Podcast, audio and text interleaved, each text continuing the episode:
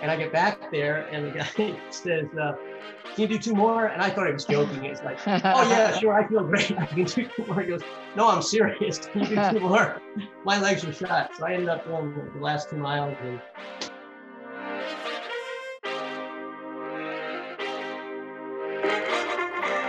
Welcome to the 296th episode of the Jamie Delaney Plant Based Wellness Podcast. My name is Jamie Delaney, and I'm your host.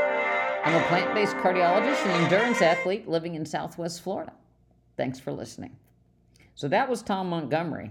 He's one of our members of our practice as well that just completed a double Ironman, or what's called uh, now the Anvil Race, uh, which is the equivalent of two full Ironman uh, races. He did it as relay, relay team uh, with three members. And he's going to tell you his story. Um, their combined age on the team was uh, three people, 207. So they call themselves TC, CTC 207.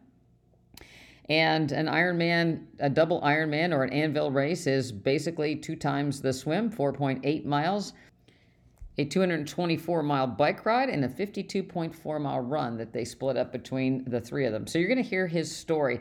And I think what you're going to find that's special about today's interview with, with Tom is that he was kind of always a guy that did the right thing. He um, wrestled in high school. He started running and he did triathlon all through the 80s and he was never overweight. He never smoked. He you know he he was the good all-american guy. Ate within his realms. Again his weight was really good.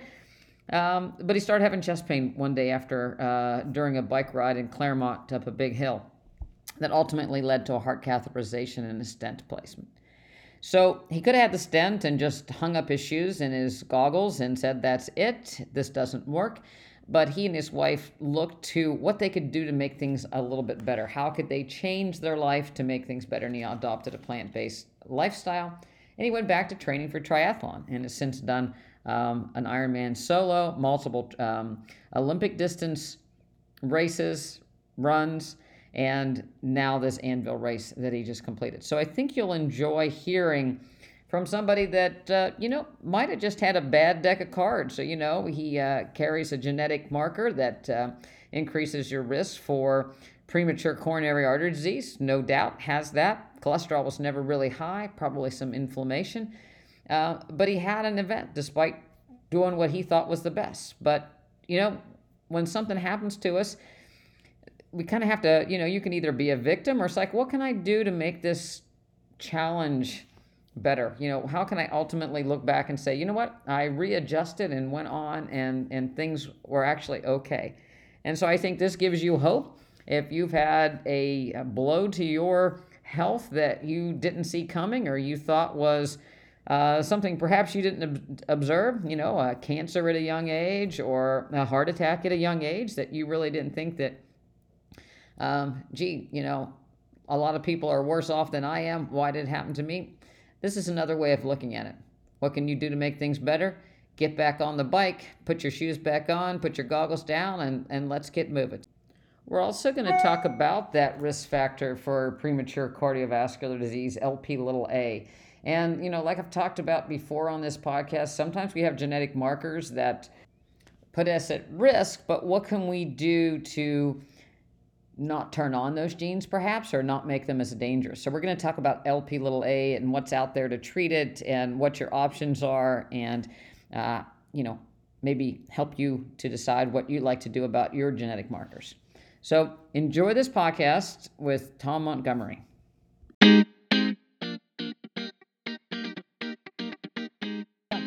Well, I'd like to welcome Tom Montgomery to the podcast this evening. Um, you know, this is a plant based wellness podcast, and Tom is both of those. Uh, Tom just completed an Anvil, uh, what we would call formerly a double Ironman, but a double triathlon. So, and and Tom is one of our members who uh, is the proud owner of a stent.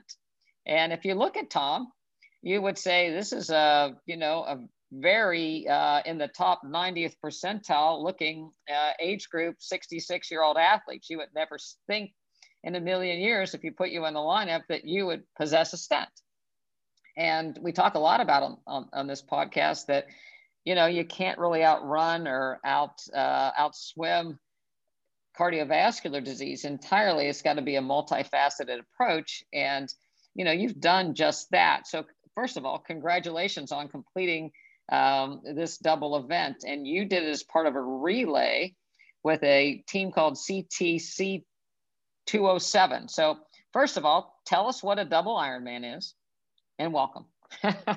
Thanks. Well, yeah, double Ironman is is uh, twice the standard Ironman distance, which the standard is uh, 2.4 mile swim, 112 mile bike, and 26.2 mile run, a full marathon.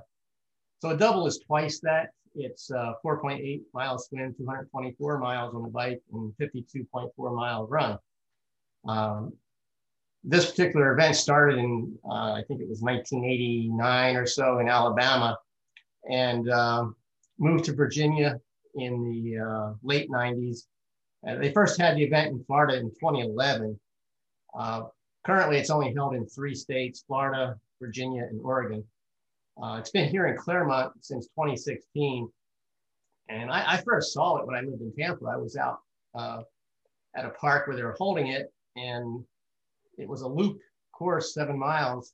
And these people just kept riding around and around and around. And I couldn't figure out what was going on. So I asked some folks about it and they explained what it was. And I just thought they were all crazy. And that's the last I thought about it until I moved up here to Clermont. And uh, they have it up here every March. And so I was asked to, uh, to join a team by one of our club team members. Um, I'm a member of the Clermont Tri Club. And that's where the name of the team comes from, CTC being for Clermont Tri Club. And the 207 is the total uh, summation of our ages.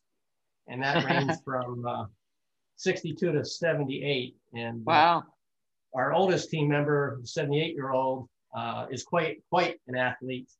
Uh, he was an All American in 2018 and 2019 and was ranked first in the USA, United States Triathlon Association rankings in his age group for aquabike. Uh, so he's he's quite the athlete, amazing. And I was kind of honored that he even asked me to join a team with him. but uh, he did. And at first I, I was hesitant, but I finally agreed to do it. And um, so we, we put this team together. Originally, we had a, a woman from Canada as part of the team, and we started out as team CTC 209. But because of COVID and travel restrictions, we had to replace her with someone else that happened to be two years younger. So our team went down to 207. But uh, still the uh, old, older team out there uh, by far. Uh, we were about 70 years older than the next oldest team. um, pretty tough to give away that kind of a age advantage, but uh, we, we held our own. So um, that's where the team came from and, and what it was made up of. Um, we kind of thought this was going to be quite a challenge, and it turned out to be. We estimated that probably about 27 hours of effort, around nine hours for each of us. And uh, that's obviously a lot less than a full Ironman individually, but it's a lot more than a half as well. So it's kind of somewhere between a half and a full. But the difference being is that it's not all continuous. It's uh, broken up as you hand off the relay to someone else. So um, we broke up the swim and the bike and the run to give each of us a fairly good rest period between each effort.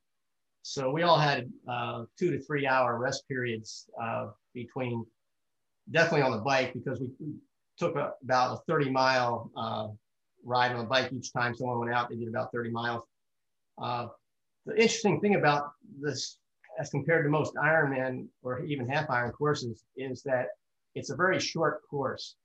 So it's very repetitive. So the swim was four tenths of a mile each lap. So it would take 12 laps to complete the swim. The bike was six miles for each lap. So it took 37 laps uh, on the bike to complete the bike distance. And the run was uh, just a little over a mile. So it took 52 laps to complete the run distance. And, and that uh, made it a little bit different from what you typically have, like a either three loop or two loop or a single loop course in Ironman. Um, this was very repetitive, so it brought in a real another aspect, the mental aspect of the repetitiveness of the course. You just kind of a you know mouse on a treadmill, kind of going back out and in and in and out and in and out. Uh, so that that added to it. That along with the the overnight aspect of it um, was something I had never experienced before. Uh, once the race starts, which was at uh, a little after seven o'clock on Friday morning, it runs continuous, and the, the double iron or the double Anvil event has a, a cutoff of 36 hours. So you'd have until Saturday night at 7 p.m. to finish it. And uh, there are some people that, that, that took almost that long uh, to finish it. The individuals, all the teams, uh, I think were under 30 hours. Uh, we, we actually beat our estimated 27 hours and uh, came in in 25 hours and 49 minutes. And uh, that was, uh, as I said, faster than what we had anticipated. And we were only uh, 26 minutes behind the first place team, coming in second in, among the teams.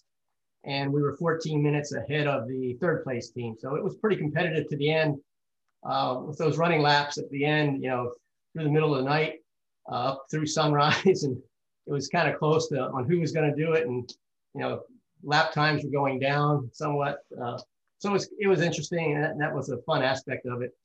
Uh, and the whole event, that's one of the hallmarks of, of the Anvil series is that they uh, have a very family oriented uh, atmosphere. Uh, they create what they call the An Village, uh, an Anvil Village combined. And that's uh, basically was two rows of tents, one on each side of part of the course, kind of the transition area. And every athlete or every team had a tent set up, and that's where their support people would be.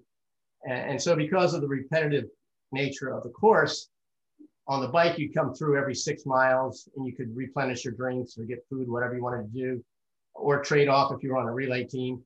Uh, and the same thing with the run, every mile, you'd be able to come in and, and get some hydration or nutrition, depending on what you needed.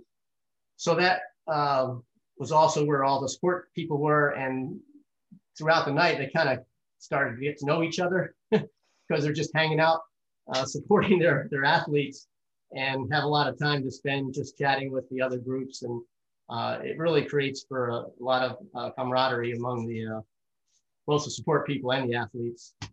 Uh, we had met a, uh, a, guy that originally he was going to do the single Anvil while we were training at Lake Louisa State Park in Clermont, where this race was held. We'd be out there two or three times a week training. And, and this guy was out there almost as much as we were, even though he lived in Orlando. He would drive over and train at the park. And about a month before the race, he switched from the single to the double. And uh, I was shocked that he was going to do that, but uh, it was good. And he actually finished. He, he uh, was 34 hours and something, I think. So he wow. did fairly well for a single. Um, and, and his tent was right next to ours. So we had a lot of interaction with his support team and whatnot. And that uh, made the race fun and made it easier to stay awake through the night.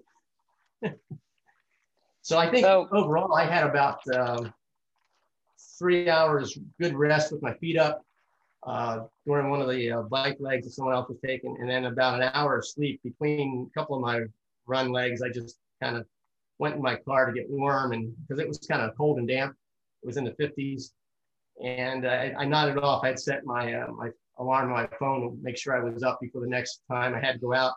And uh, I just kind of lost track of where I was and had a, a pretty good power nap for a while there, which helped a lot. So all in all, the race was a, a good experience, um, a lot different than a individually run race, Ironman or half Ironman. Uh, but uh, I would, you know, think about doing one again if I can convince my wife to support me for that. I've met your wife; she probably will. so I'm not sure. So, so, when you did the one mile, the one mile run loops, um, how many would you do at a time before you switched off? And how many people were on the team? It was a three-person team. So uh, we we had this really elaborate spreadsheet set up on uh, who was doing what and how many loops and what the anticipated completion times were that we were tracking. Uh, so that way you would know when you were up next, uh, and we would update it with real, uh, you know, live time information as far as uh, if we were ahead of schedule or behind schedule. And uh, so that helped a lot. And we knew going in that it was probably going to be pretty likely that uh, we may have to change on the run because someone on the fly, I mean, not necessarily during the run, but uh, if someone was not feeling up to it and wanted to cut back on their loops or had to take a break early, and, and that actually occurred. Um, gear um, was starting to feel a little bit on the bike. And, and he was doing um, the majority of the biking because he doesn't run much. His knees aren't too good for the running.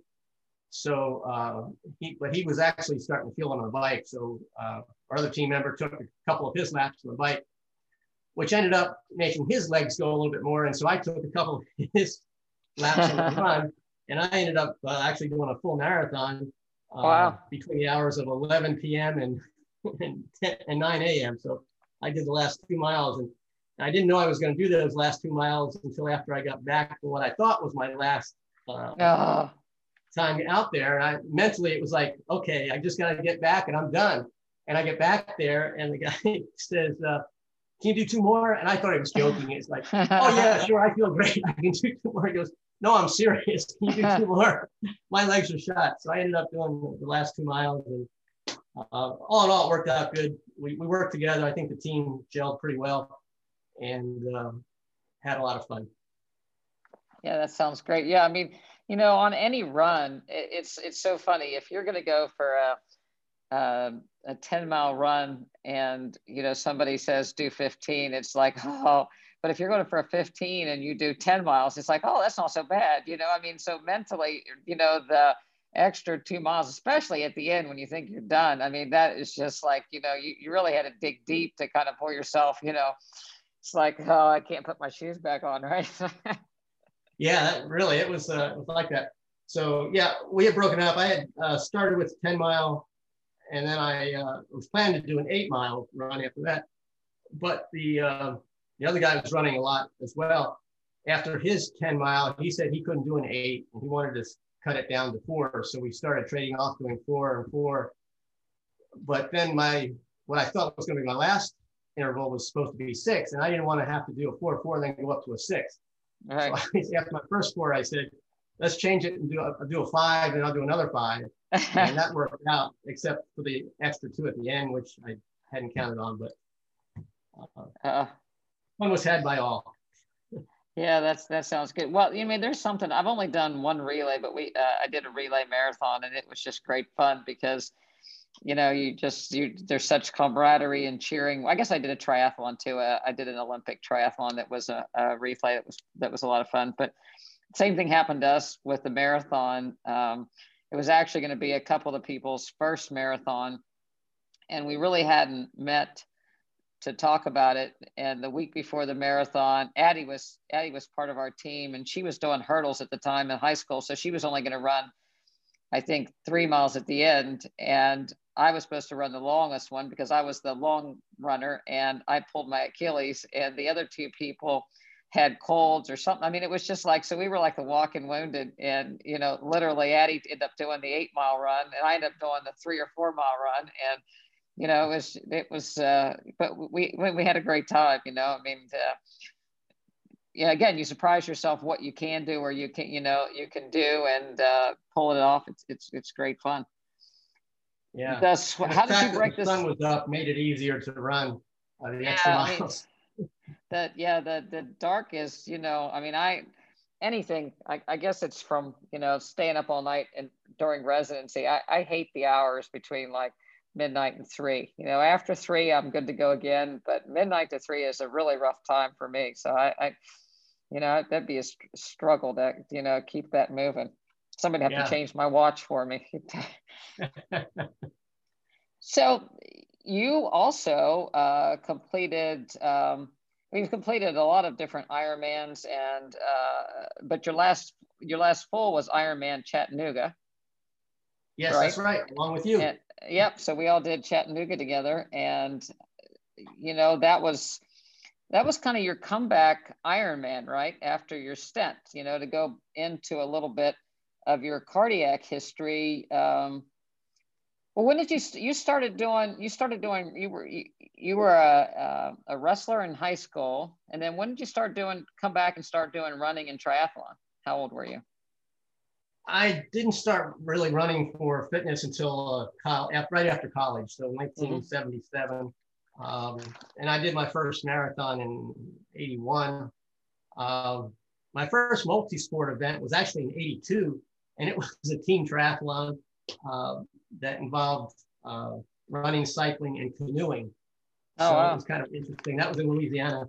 Uh, and then that was uh, that was it except I did some swim runs in the early 80s, but I didn't do my first actual swim bike run conventional triathlon until 1989. Mm-hmm. Um, and then my first Olympic was in 92 at St. Anthony's here in Florida. Um, and I just kept doing a lot of sprints and Olympics up until uh, my first half was when I turned 50 in 2004 first half distance event. And then my first Ironman was uh, in 2008 when I was 54. Um, and then for my uh, 60th birthday, I did another Ironman in 2014. And uh, 2015, I, I, I've been doing cycling throughout this whole time, and uh, but I never ridden across the state. So in 2015, I did the cross Florida one day, 170 mile ride, and that was a lot of fun. Um, you start on the East Coast at sunrise and you're supposed to get to the West Coast by sunset kind of a thing. And, and that's a little challenging because the, the hills are on the uh, west side of the state. Uh, well, after you come through the Clermont area, it's pretty flat again until you get to uh, Hernando, Pasco Hernando area, and it gets hilly again right at the end. So you really feel it at that time. Uh, so that was 2015. I was in pretty good shape all the way up through then. Um, and then in uh, the end of 16, I had a physical and everything was good uh, until I was out on my bike in December of that year, 2016, and I was climbing one of our local hills here in Clermont, which is, uh, when people hear about hills in Florida, they don't think too much about it, but in Clermont, we actually have some, some real hills. And uh, anyway, I, I experienced really severe chest pains and felt kind of sick and sweaty and uh, got off my bike and just kind of hung out on the side of the road for a while until it passed and uh, got back on the bike and rode home.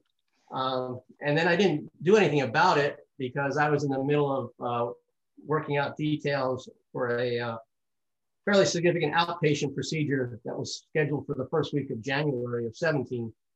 Um, and it was during that procedure when I was under anesthesia that I had really severe arrhythmia. And uh, after that procedure, they said I, they recommended I go over to the cardiac observation unit, and I did, and became a, an inpatient as opposed to being there just for the outpatient procedure. Uh, so then, you know, they, they ran all the tests and everything, including a stress test, and they recommended that I have a catheterization, and uh, they did that and found a 95% uh, blockage in my LAD, and they placed the stent in that. Um, so that's how I got to where I am now with a piece of hardware in me. Yeah, so for people out there, uh, left LAD is the left anterior descending coronary that goes down the front side of the heart. So it supplies, you know, um, probably 60% of the heart muscle. Um, you know, it's it's a lot more than just a little vessel. It's one of the, it's the biggie. So if that one goes away, then most of the time people have significant heart damage. So it's definitely one that you wanted to keep open. Um, had you not been in such good shape uh, up that hill, you know, it might have might have been might have been different. But you know, just that's exactly what they told me uh, when I was in for this. They because uh, I gave them you know what was going on and that I did have chest pains in December and um, and they said, well, you were probably lucky to have gotten home. yeah, I mean, you know that it's one of those things that you know people uh, go down on the golf course or go down in the yard over type of thing, you know, on a, you know, can be. But I would guess that, you know, you had probably because of your training, what we would call a lot of collaterals, you know, so a lot of little blood vessels that were supplying blood all around it. So you had to have a pretty big stressor on that hill to actually get to the point of, you know, bringing it to your attention, so to speak. And you know, whether the plaque cracked or, you know, there was a bit of a clot there that got worse. And then you had your procedure. And of course, anesthesia, your blood pressure can change, your heart rate can change, and it's a stressor as well. And that because there was probably, you know, somewhat of a decrease, there was decreased blood flow at the time. That's why you start having the irregular heartbeats. And, you know, was brought to the attention of, you know, anesthesia. Again, you know, had you not been in good shape, um, you know, you might have been much more prone to having a full clot and a, and a, and a heart attack.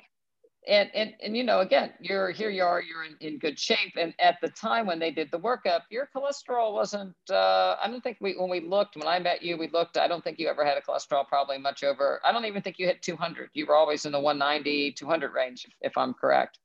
Uh, actually, I was in the 170 range um, from 2011 through 2016 uh, when I had that last uh, workup done uh, in you know, October of 16, I guess was. Uh, I have been averaging 170 and around 90, no 90s for LDL, 170 total uh-huh. and LDL in the 90s. So, you know, like I said, I, I kept being told to just keep doing what I'm doing because all the numbers look good. Mm-hmm. And, and no high blood pressure, no diabetes, and you didn't smoke. So you didn't have any of the boxes checked. Well, I did have a blood pressure concern. Uh, I was I was on um, a very low dose of some kind of a blood pressure medication, um, and that had been probably for about I don't know three or four years prior to that. Mm-hmm. But still, not the you know not the guy that we would expect um, to to have that, other than at, so at that 2016, that put you in your six, 61? Yeah, 61, 60, yeah. 62. Yeah, 62. So other than, you know, 65% of people in their 60s have some vascular disease, you know, and you're reading the standard American diet then, but. well, know, actually, not completely. Not uh, we had been slowly transitioning to uh, what we thought was a healthier diet, sort of Mediterranean leaning. Um, one of my daughters had given me a uh, in 20 whenever it came out 2015 i think might have come out uh, the uh, blue zones book i uh, uh-huh. think it escapes me right now but um, dan buettner's book i th- blue zone solution i think it was called anyway uh-huh. yeah that's blue zone solution and uh, we, we were starting to uh, take that a little serious my wife and i were uh, having meatless meals probably twice a week and trying to uh, move toward uh, that style of eating, uh, but still very heavy and added oil for sure. I really used to love uh, uh, bread and dipped in olive oil. and it seemed like that, you know, that was okay at the time. Um, and then um, around that same time frame, I watched the Forks Over Knives movie, but thought that was a bit extreme considering that uh, we weren't really having any uh, cardiac issues and, and, didn't need to uh, go to that extent, we thought at the time. And if we were starting to move toward this blue zone uh, type of diet, we thought we were doing very well. So, uh, not completely the standard American diet, but uh, certainly years before that, we, we were certainly standard American diet for a long time. Um, Again, you know, not um, standard American diet, but not really, if you look at the numbers, not so terrible. You know, like you say, a little bit of high blood pressure, controlled with medication, cholesterol okay. Um, family history? Um, yeah, well, my father had a heart attack at age 67. Okay. So that's, uh, but my mother lived to 92, I guess it was. So, you know, only on one side of the family was there uh, some history of, of that.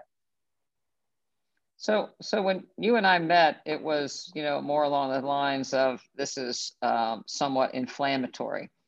And one of the things that we did was uh, Boston Heart, which looked at um, some of the breakdown um, lipoproteins and, and genetic risk factors, as well as homocysteine and your, uh, your uh, omega 3, omega 6 profile. And what we came upon was that your LP little a was very elevated. So over 50 was considered abnormal. Uh, you were in the 80s, 81, I believe, um, 87. So, you know, we, I guess we identified what we all knew that you had is you had heart disease at a young age and uh, LP little a was a genetic marker for pre you know, early heart disease. So yeah, that was a pretty good predictor that, you know, you, you did have um, a, a risk. And for people that, you know, LP little a is a sign of having uh, cholesterol that, uh, or LDL cholesterol in particular, that is um, more tiny particles, more particles that can slip under the rug, so to speak, so that it can get under your endothelial cell a little bit um, easier and uh, tend to drag with it a lot of inflammation. So, you know, again, had you not been an athlete, um, this, you, you know, you might have had your heart attack in the, or you might have had your, you know, diagnosis in your 50s. But, you know, doing what you're, you, you know, you did, you, you actually, you know, delayed it somewhat. And the question is, you know, okay, so what do we do about it? Your cholesterol is not elevated. Um, your blood pressure is not really elevated. You're exercising like we love everybody to exercise, and your weight is excellent. You're you're lean. Um, what can you do about it? And you know there are some some things out there that when we look at numbers, is there a reason to do something? And a lot of studies, you know, there there have been some um, plant-based nutrition has been shown to decrease LP little a in some people. Some um, the medicines like that we people have used early on for high triglycerides and low HDL, niacin has been shown to perhaps decrease LP little a a little bit. But the reason why we don't use niacin is it typically increases people's risk for diabetes and liver disease. So that's not a really good option. And then some of the injectable drugs, um, PCSK8 uh, inhibitors, have been shown to decrease that number in some people um, somewhat. But there's never been a study that has shown that decreasing that number changes uh, any risk factors. So they've never shown drop in those people that have taken those medicines have not shown decreased incidence of heart disease or car- heart incidence, cardiovascular incidence compared to people not taking them. So there's always more to the story than just the number or the cholesterol. And you know, even even as much as the statin therapy, where we all, uh, you know, we all anybody that has a heart attack, it's you know it's kind of malpractice not to try somebody on a statin to try to drive the cholesterol as low as we possibly can. There's actually been some studies that showing that putting somebody on a statin that has an elevated LP little a can actually cause more events than had they not been on the statin. So you know it, it keeps coming back to treating numbers and not people is not necessarily the way to go. When we treat people with a statin therapy that, you know, just across the board that have high cholesterol, we decrease someone's ability, the liver's ability to make cholesterol. But if they're still eating an animal based diet, then they can still oxidize or oils, they can still oxidize and have inflammation enough to um, either drive the cholesterol they take in or the plant fats or any other kind of fats that they take in and, and make cholesterol that are, you know, very dangerous. So statins only go so far. PCSK8s we know only go so far. Even we drive people's cholesterol down into the low 100s, you know, and those are including people that have LP little a. They still have events. We don't get rid of all the events. The only thing we've done for sure across the board. And unfortunately, Dr. Esselstyn's population of 100, they did a 25 and they did 100, didn't they didn't check LP little a. But it would have been very interesting if they had went back and looked at those 100 people that had severe coronary artery disease that he put on a plant-based diet and did so well. How many of those guys actually had elevated LP little a? Because we know when you take the oil out of your diet and take uh, the animal products out of your diet, you decrease oxidation substantially and you decrease in, in the gut microbe. That's the other aspect of this. Um, we know that the, the microbes in the gut of people eat animal products, uh, elevations of TMAO, uh, a, a, lot of other different esters are very inflammatory, largely driven by their gut bacteria. So, you know, by changing the diet, we can not only decrease inflammation through what you eat, taking things out, but you're also changing your gut microbiome to decrease your total body inflammation. And I and I really do think that that's where the money is, as far as especially in someone like you, that you had a little bit of an elevation of homocysteine at one point, um, and and we never we never were able to document elevated inflammatory markers per se, but that was by the time I met you, you were actually on a plant based diet, and. Uh, right. Yeah, that's something I started the uh, the day after I got home from the hospital. Um, I tried to start in the hospital, but uh, they wouldn't let me order extra vegetables and no meat. So I had to wait till I got home. Uh, and the day I got home, I started it um, and never looked back. Uh, we just went cold turkey, switched and cleaned out the pantry and cleaned out the freezer and went plant based. So, you know, I got to ask you the question uh, Are you happy being plant based? Yeah, I, I I like the aspect that I feel well, uh, and I think my wife feels good on the diet as well. Um, she's got a little bit more of a family history of, of heart disease than, than my side, so I, I think it's beneficial for her to be on the uh, plant-based diet. Um, and the only you know difficult times is uh, if you're going out somewhere, uh, especially if you're going out with a group, it's sometimes hard to uh, find something to eat or find a place to go and eat. Uh, but but this past year, it's not been a problem because I'm not going out to eat very much with this COVID thing. So, but uh, hopefully it'll change in, in the future and uh, more and more places will start carrying plant-based options. Um, you know, certainly you can call ahead. I've done that, calling ahead and, and finding out if they can offer something. And most places do offer something if you uh, let them know in advance. That always helps. So tell me about the tent. What kind of food was in your tent during the race? Um, well, it wasn't just our tent. That the uh, the event offered food, so all the athletes or the support team could get food um, that was prepared uh, by the, the, event organizers, and uh, there was you know the typical hamburgers and stuff like that, and then there was some kind of really sweet looking French toast or something for breakfast that kind of turned my stomach when I saw somebody eating it.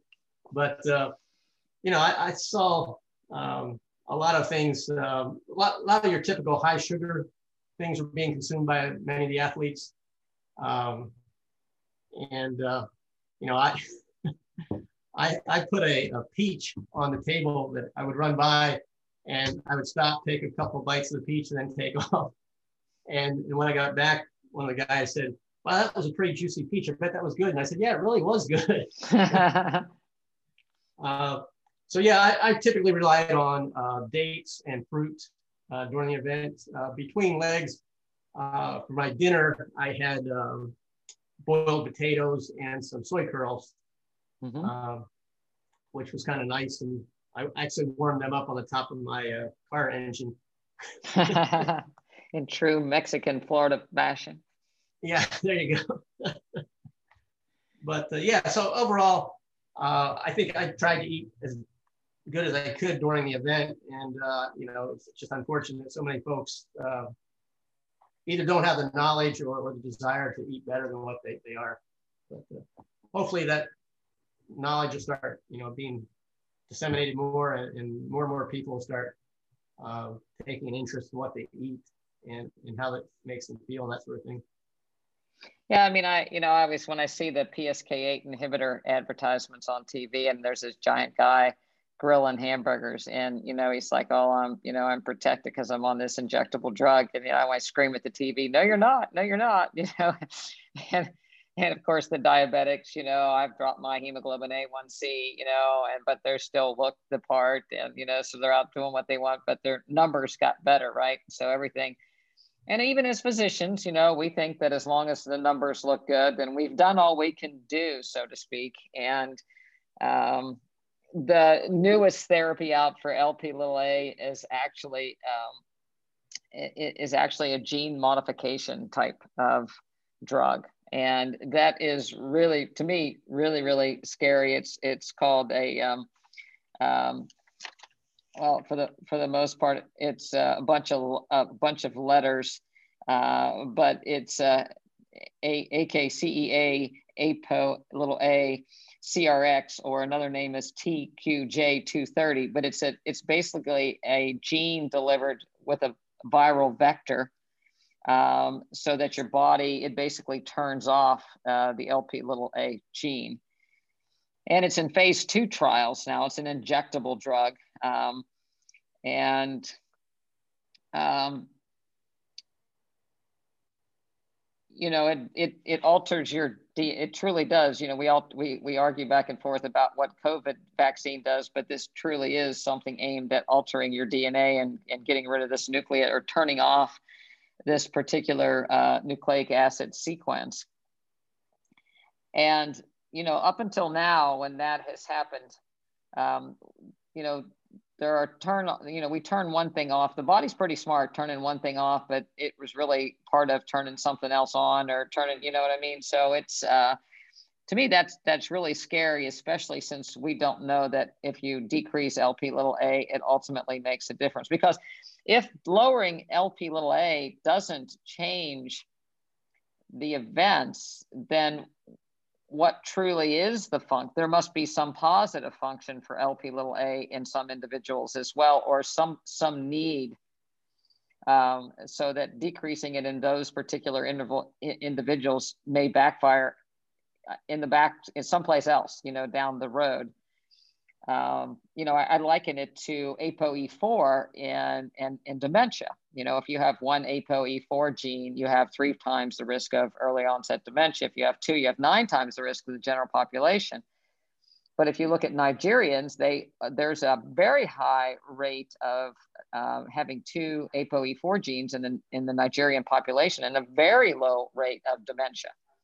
And so it's thought to be secondary to their dietary, you know, a, a lot of their diet that perhaps that whatever that interaction protects them, you know, just like, um, just, you know, just like in a sickle cell population, they happen to also be resistant to malaria.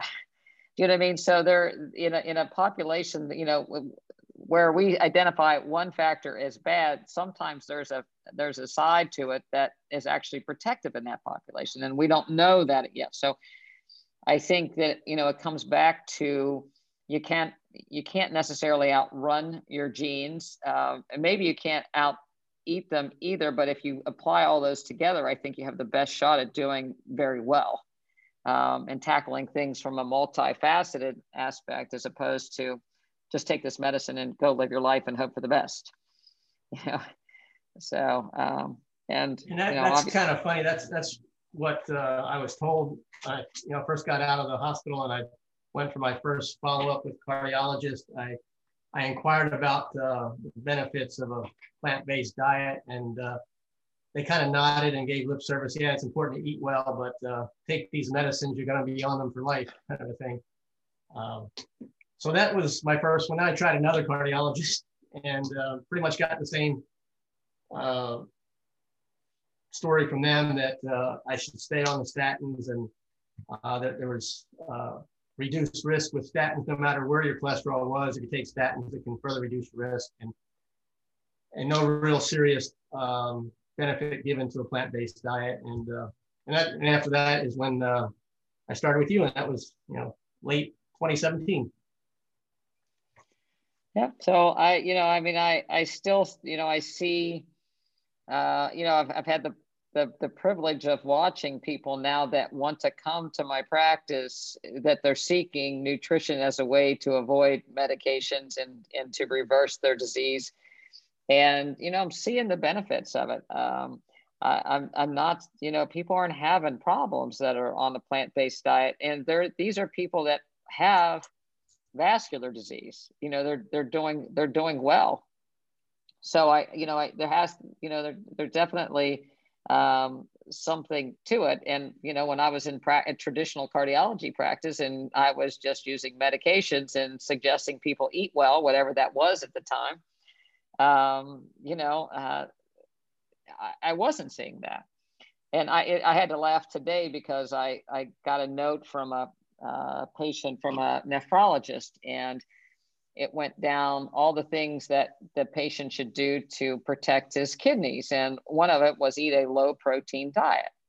And that was that was basically what you know the note said eat a low protein diet which we know does protect the kidneys and decreases the risk of uh, progression to, to kidney failure. But when you tell somebody eat a low protein diet mean that's even that is you know people would say oh i you know why why would I want to do that? You know, I thought you needed protein, and and what would that be? You know, to most people, um, only because you know, as a plant uh, based eater, you are eating a low protein diet. You're eating about 10% of your calories, 10, 15%, depending on how many calories you take in, but it's around 10, 15%.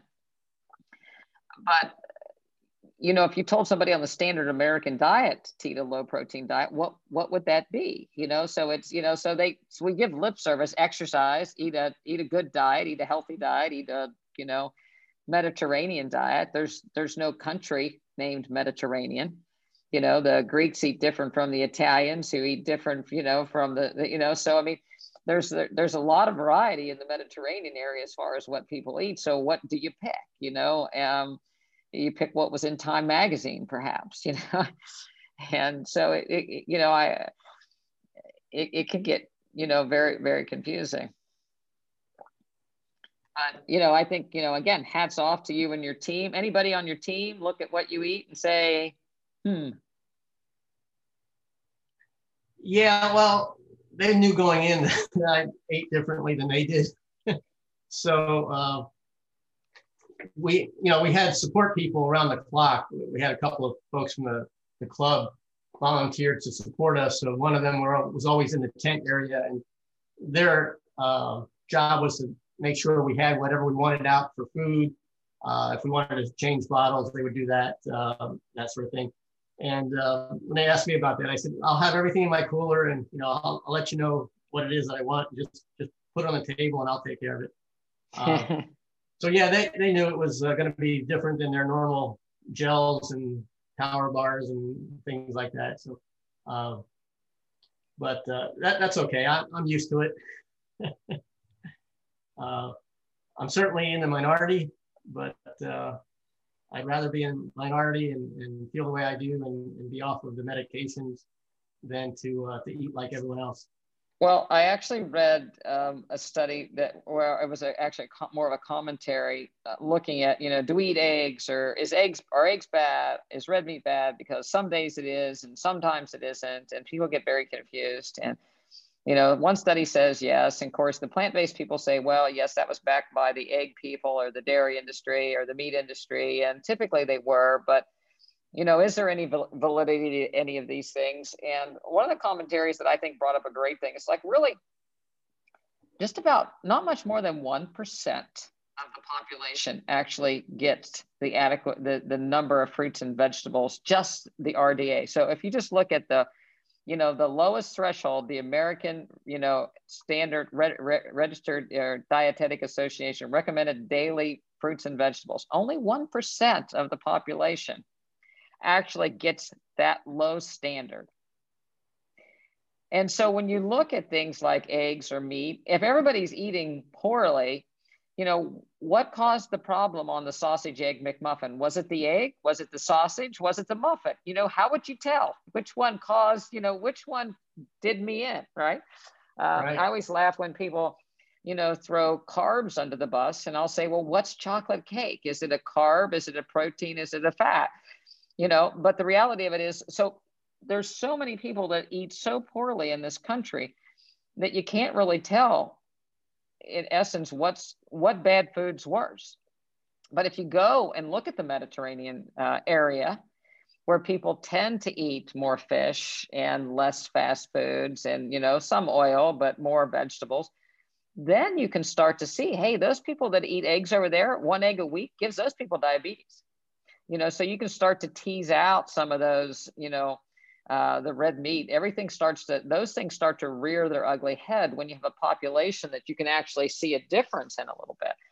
So I thought that was a really interesting point. So not only as plant-based eaters are we in the minority, but we're really in the minority when it comes down to just healthy eating, you know, and, and exercise. So yes, you're on an island, but you know, it's uh, hopefully it's an island full of you know healthy people. But um, so anyway, it was well, it was great. I congratulate you again. You know, you're now you're giving me the bug to do triathlon. We haven't done triathlon since Chattanooga. Really? Okay. Yeah, we did the swim run, but I haven't I haven't been on my bike. I just walk by it in the bedroom. You know, I just uh, been ignoring it for the most part because we've been running to train for ultras and did the swim run. So, you know, now I've gotten the bug again for this. So thanks a lot. Well, good. Yeah, after Chattanooga, I actually went down to Miami for the uh, Miami Man, and that was a um, national qualifier for long course. And I was able to uh, qualify for Team USA down there. And I was supposed to go to uh, ITU Worlds last year, but it was canceled because of COVID. So that's on my calendar for this year in September in Almere, Netherlands. If they have it, which I hope they do, it's, you know, we're still six months or so out. So hopefully things get better out there and uh, we can have the event. Um, because that'll be my first time uh, at a world championship event like that. So I'm looking forward to it and it's, it's going to be long course distance of a full iron. So, wow. Uh, ITU long course varies between about a half iron distance and a full iron distance, depending on who's promoting, putting on the race. And, and this is a challenge event over there. So, challenge the company. Um, and so they're putting on a full, and in conjunction with the Worlds, they also have an open full uh, for the general population, and that, that's already sold out. So we'll see how it goes. My, my biggest concern is the water temperature Yes. It's supposed to be in the low 60s, which is awful cold for someone who's been in Florida for almost 40 years. I got to tell you, the swim run that we did, the water was in the high 60s. And I was ready to get out. We had a short wetsuit on, but you know, I mean, you could feel it. Uh, you know, it took a while when you got out to warm up, especially after the first one and the first swim in the morning you yeah. know it, it was uh, I, w- I was shivering and, and cold and i was you know i was thankful to have be running in a wetsuit um, trying to warm up a little bit before you had to get in again you know so yeah. yeah, for us Floridians, that cold weather, you're going to start doing some ice plunges or something, you know, ice baths to try to get get, get ready. Yeah, yeah, I, I was I've got plans to uh, talk with one of our team members, here. He's from Norway, and uh, he's done a lot of cold water swimming. So he's he said he'll help me out and help me get prepared for that, uh, and let me know what I should be doing, what to expect. So that that'll be interesting. Uh, swimming is my weakest of the three events by far. Uh, so if I get through the swim over there, I'll I'll be okay. yeah, you can uh, put a snowsuit on for the bike and try to warm up until you get. To Well, Tom, I, I, I, do appreciate you taking time to speak with me. And again, congratulations. I, I couldn't be more proud to have you as part of the practice. And, uh, you know, you're an inspiration for all of us and keep it up. Well, thank you. And, and give some thoughts to a plant-based striders team for the uh, 22 uh, double anvil up here. Well, you know what? It could happen. It could happen. We have a whole year to prepare, right? Yeah, God, uh, you know, when Michael listens to this podcast, I know I'm in deep, deep trouble. Thanks a lot. You're welcome. Bye bye. All right. Have a good evening.